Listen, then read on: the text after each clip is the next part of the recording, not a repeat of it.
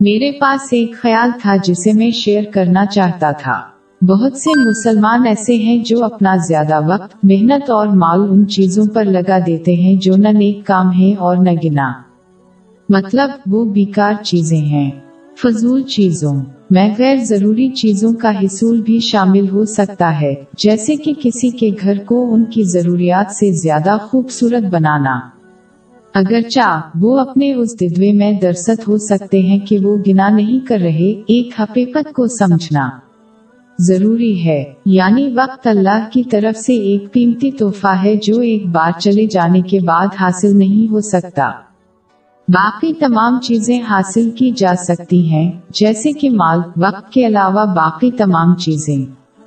بس جب کوئی اپنے وقت کے ساتھ ساتھ دیگر نومتوں جیسے مال کو بھی غیر ضروری کے لیے وقف کرتا ہے تو یہ قیامت کے دن بڑی پشیمانی کا باعث بنے گا۔ یہ اس وقت ہوگا جب وہ ان لوگوں کو دیے جانے والے انعام کا مشاہدہ کریں گے جنہوں نے اپنے وقت کا استعمال کیا اور عمل سال کیا۔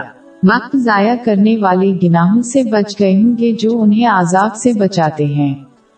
لیکن جب وہ فضول چیزوں پر وقت ضائع کرتے ہیں تو انہیں تنقید کا سامنا کرنا پڑ سکتا ہے۔ اور وہ یقیناً اس انعام سے محروم ہو جائیں گے جو وہ حاصل کر سکتے تھے اگر وہ اپنے وقت اور دیگر نومتوں کو صحیح طریقے سے استعمال کرتے۔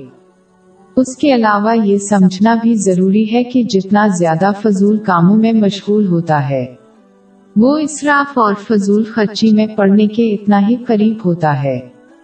دونوں ہی قابل الزام ہیں۔ مثال کے طور پر نومتوں کو ضائع کرنے والوں کو شیطان کا بہنوئی سمجھا جاتا ہے۔